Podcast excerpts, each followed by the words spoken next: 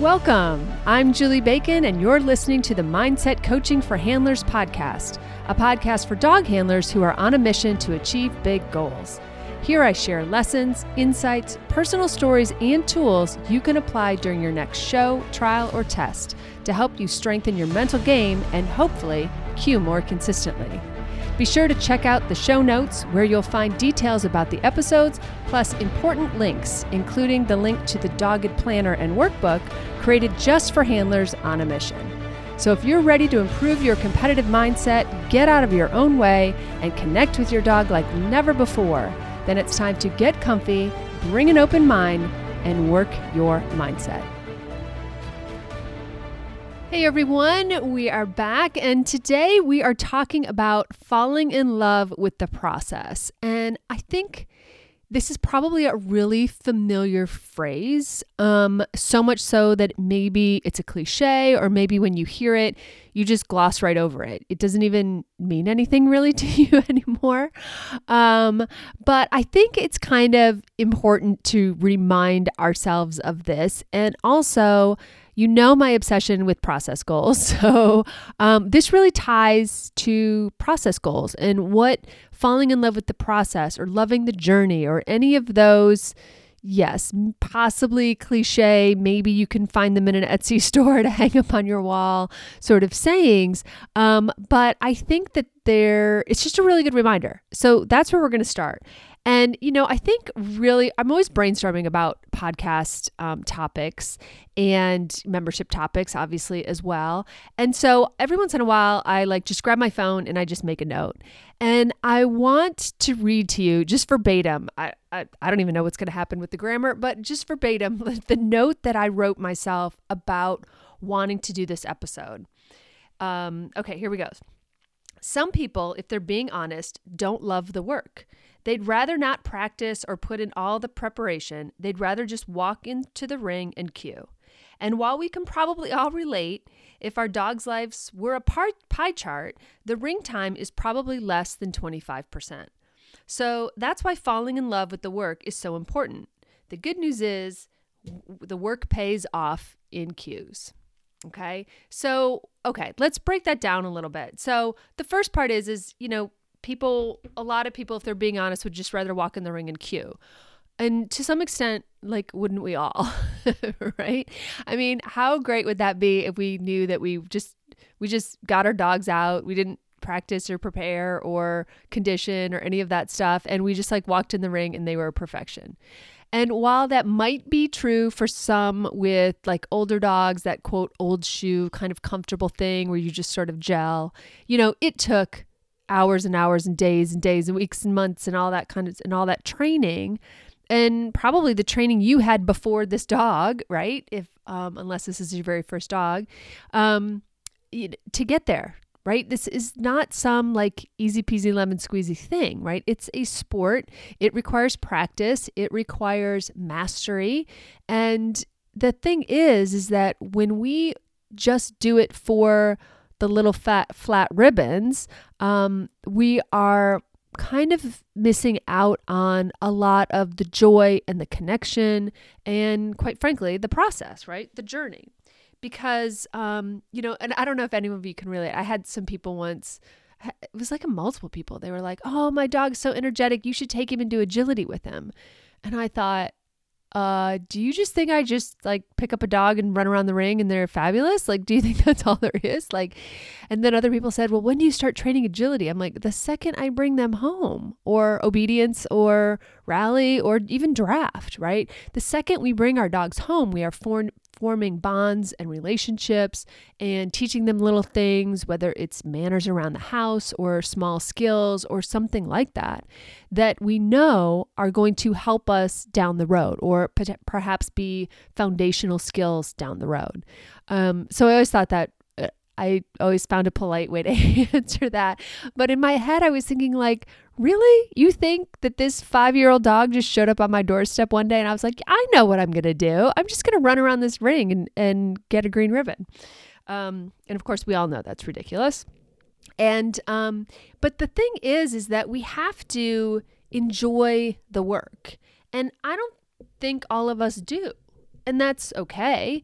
But um, you know, I said my pie chart that you know um, going to the line, going entering is probably less than twenty five percent. I mean, people could argue it's 10% of your dog's life or you know maybe you're trialing every weekend and it's more but you're still living with them. They're in the house. You're feeding them. You're caring for them. You're doing feet nails you know, trims, baths, um, supplements, vet appointments, rehab, um, conditioning, training. I mean, the list is ridiculous, right? That's why I have a planner, right? Because the list is ridiculous. So when it comes down to it, if you don't love the list and you only are in it for the Qs, you are probably also going to be a lot more frustrated when you don't Q, right? um, because that's where your joy is coming from. You know? So if the only joy you get out of your dogs is when they do Q or win or take the points or pass the test or what have you, um, you're probably missing out. And I would direct you back to your why and why you got into dog sports to begin with, or why you have dogs to begin with. What is it that you love and enjoy about them? And I don't want to mix this conversation up with um, like training frustration, right? Because we've all had that. We've all had that um, just one. there is an acronym for it, but just one effing thing, right? Um, and except for just one thing or the one thing club, which means that everything else was perfect except for the one thing. And that can be extremely frustrating. And if you've been following my journey for any length of time, you know that I have Moxie and I struggle with weave poles in in the ring, not at home, of course, perfection at home. um, and so I'm not going to discount the fact that you put in all this time and you can still be frustrated. Faux show. All right. So I'm not minimizing that. But I want us to really um, put a spotlight on thinking about where you get your joy from in dog sports. Like, where does it come from? Um, because I know that I've had some terrible NQ runs that you know from the outside were terrible but i was super happy about them right? Because maybe there was progress. Or i've had some training sessions where the light goes on maybe for both of us and it just felt like winning the finals. Um, or you know finishing a title or you know getting a notch or something amazing right? Um, you that euphoria the way that you get when it all clicks into place. And so i want to i'm kind of drawing attention back to the journey. And a lot of times what we focus on here and what i talk a lot about is this idea of process goals. And i've had a lot of people come back to me, you know, because I preach about it, preach about it, preach about it. And I've had some people tell me that, like, they didn't really get it until they got it. You know, they didn't really, they heard me and they tried, um, but until they really saw it in motion, did they really go, oh my goodness, that's what it feels like. That's what it is. That's what it should be.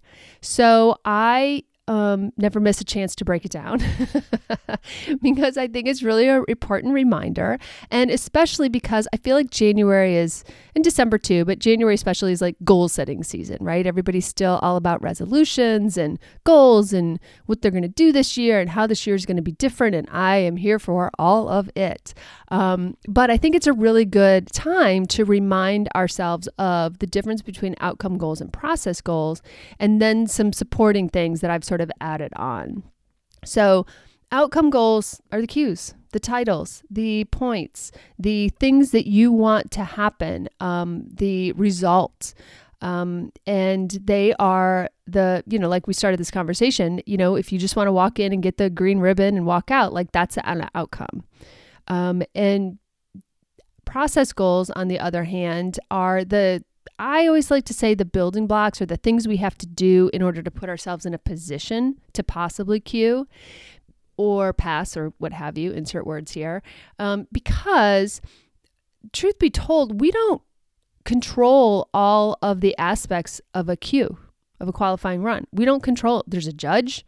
Um, we might be having a perfect round and someone opens a door or a baby cries or some weird thing happens that is outside of our control um, that forces us or results in an NQ. And the thing about it is, we don't control our dogs either. you know, we train them, um, but we only really influence our dogs. We cue them, right? We tell them what to do. Um, you know, and the other thing about it, on that day, we could make a mistake, right? We could make a handler mistake. We could make a course mistake. There's all kinds of things that can go wrong. Point is, we do not control all of the variables that need to go perfectly in order for us to come home with a Q. All right. Whereas process goals, we pretty much do control those things, right? We do control, um, you know, whether or not we cue our dogs on time or our connection or um, whether or not we hold our criteria or we get our good foot- footwork in the ring. Those are things that we can be in control of. And underlying those things, like if it's a little pyramid, which I love, um, underlying that are skills. And I also have added to this skills and conditioning, right? Because some sports need more conditioning or more um, just repetition. But the skills underneath are the know how to be able to execute the process goals. So if our, you know, if our dog, if we have a, um, a running dog walk, let's say, and we want them to hit that contact, but we have never trained a running dog walk. We just sort of have either a managed stop or we have some other type of dog walk and we haven't trained it, then can we reasonably expect that it's going to that our process goal of holding that criteria is fair when they when we or they don't have the skill, right? So skills are at the bottom, then process goals, and then outcome goals. So most of this falling in love with the process, falling in love with the journey, falling in love with the work happens with process goals and skills because and well and i would also say like our just general dog life right? Like I, am not going to say that you have to like doing nails um, but it's part of our lives um, at this point. And so we have to really find those joy and i'm not saying you have to love doing nails or you have to love um, you know maybe practicing or something like that or you know driving home in the dark after a class. But we do have to f- realize the importance of doing those things has and how those serve as building blocks to our inevitable outcome goals that we want, right? Without the skills, we can't have the process goals. Without the process and without being able to execute, we can't possibly put ourselves in a position to Q, right?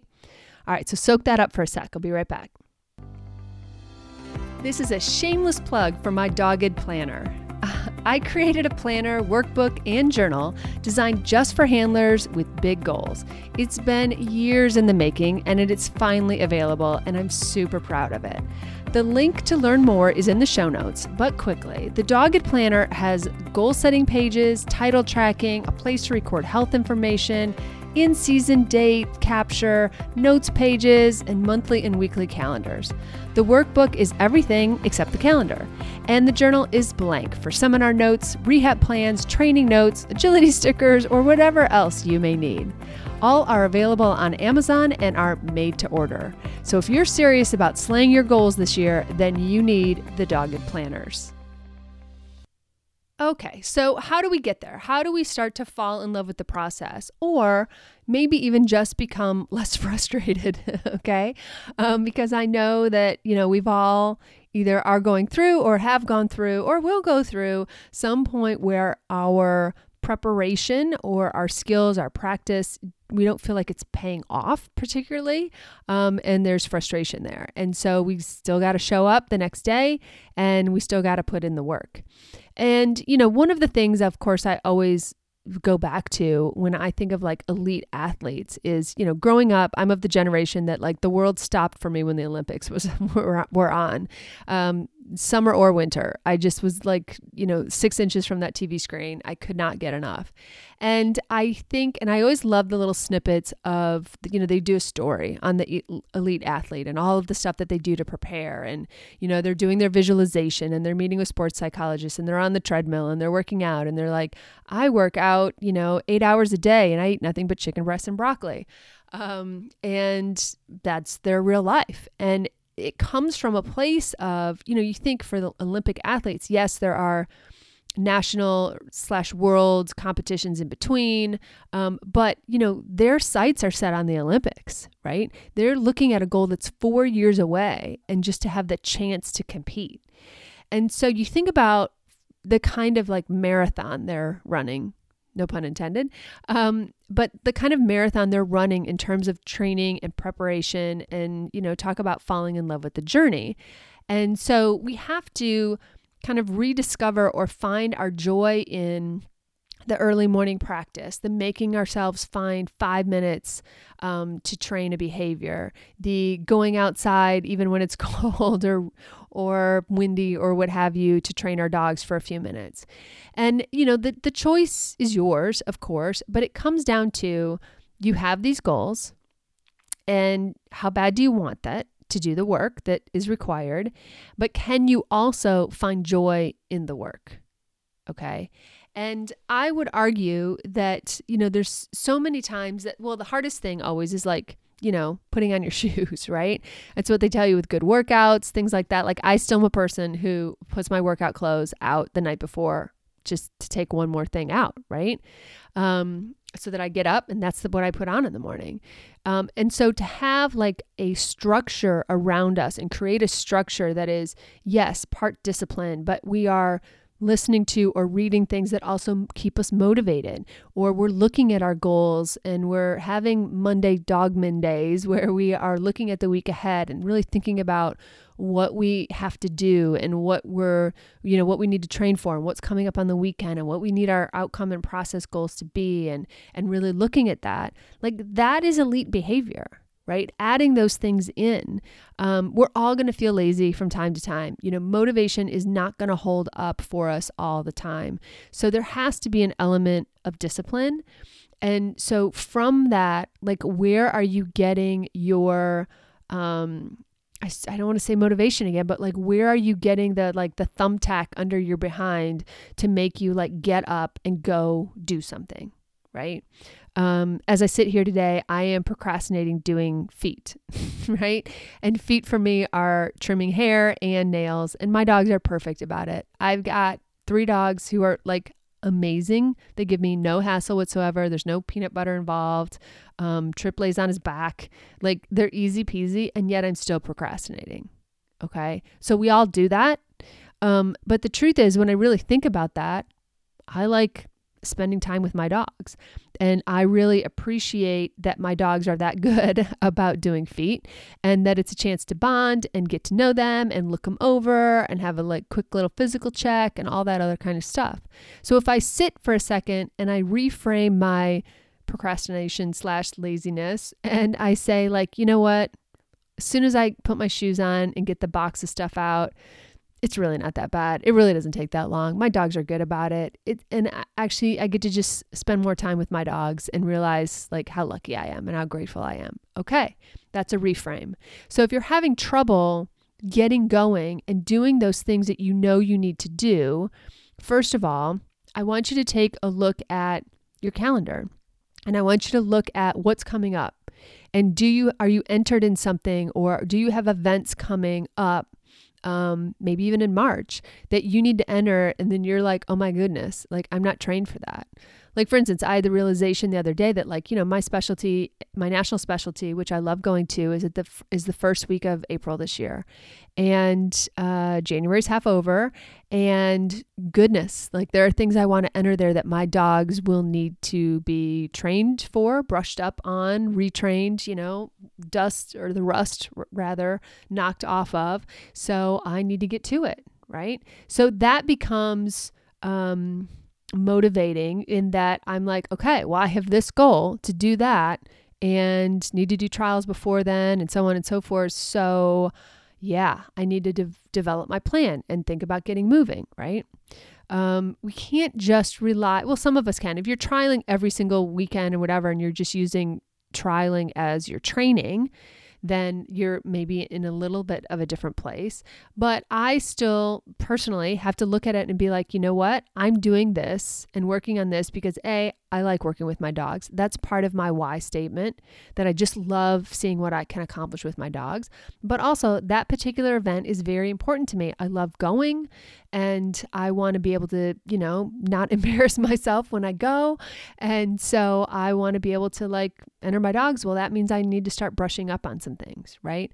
So reframing finding your motivation, looking at the calendar, looking at events that you have scheduled, and realizing that you um, need to get moving. But then knowing that, you know what, when I train my dogs, once I'm out there, once I got my shoes on, once I'm holding treats in one hand and dogs staring at me in the uh, with my, you know, from the ground, you know, it's fun and I do enjoy it and I can do it, right? And so I think it just needs that little extra step of us looking at our why, looking at what are motivating events, and really remembering that we got into this to work with our animals and really enjoy our dogs and all they have to offer. Okay. And to me, that is really what is meant by falling in love with the work, falling in love with the process, enjoying the journey. That your, you know, Facebook posts are not just about, you know, Monday morning brags, which by the way, I am here for. I read them all. I love them. Um, but it's also about like Tuesday night training and about Thursday night feet and about, you know, Saturday, you know, afternoon when you get home from a trial maybe or get back to the hotel, you know, making a couple notes of feedback and fi- figuring out what you need to train next week. Okay. The the elite athletes, the um, the handlers who are doing really well in their sport, they don't miss those opportunities, right? They do that homework and they do that homework because they love their sport so much that they accept and have fallen in love with the whole part of it, right? The whole part of it. And so if you are struggling, ask yourself very kind of truthfully, like, what corners are you cutting?